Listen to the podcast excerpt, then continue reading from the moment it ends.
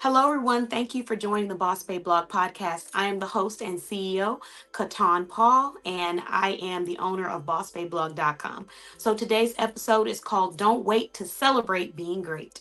Yes, it rhymes. So this focus is because sometimes we like to wait for holidays, the end of the year, special occasions, birthdays, um, get togethers to celebrate every day should be a celebration. And i just want to remind everyone and you know kind of snap them out of going through the motions in life. When you wake up every day find a reason to be excited. If you don't have a reason look for it deep down in whatever it is you're passionate about because you should be excited happy um, just ready to conquer another day. And also um, you should be celebrating your success. You shouldn't have to wait a whole year you know for your birthday to sit back and say man, I'm amazing. You shouldn't have to wait till the end of the year to sit sit back and say, look what I've accomplished. Every day, we go hard every day, we celebrate ourselves every day.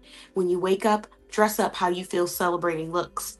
Um, focus on, you know, sharing your dreams and your goals and what makes you happy. Find people who appreciate you. Get around people who love you and care about you. And do that more often than less often.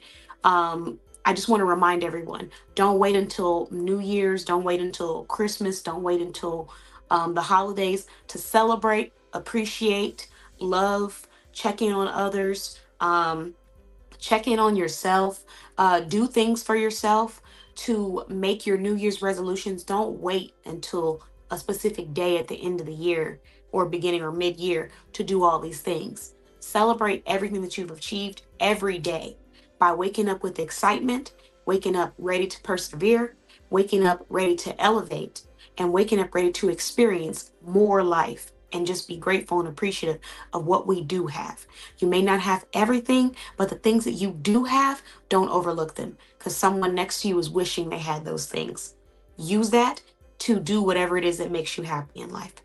Thank you so much for listening. I hope you have an amazing rest of your day. I hope you have an amazing end of the year. And please enjoy our last podcast of the year where I interview Nam from Skin Sanctuary Studio and she shares a free service that she's providing to 60 people. Bye bye.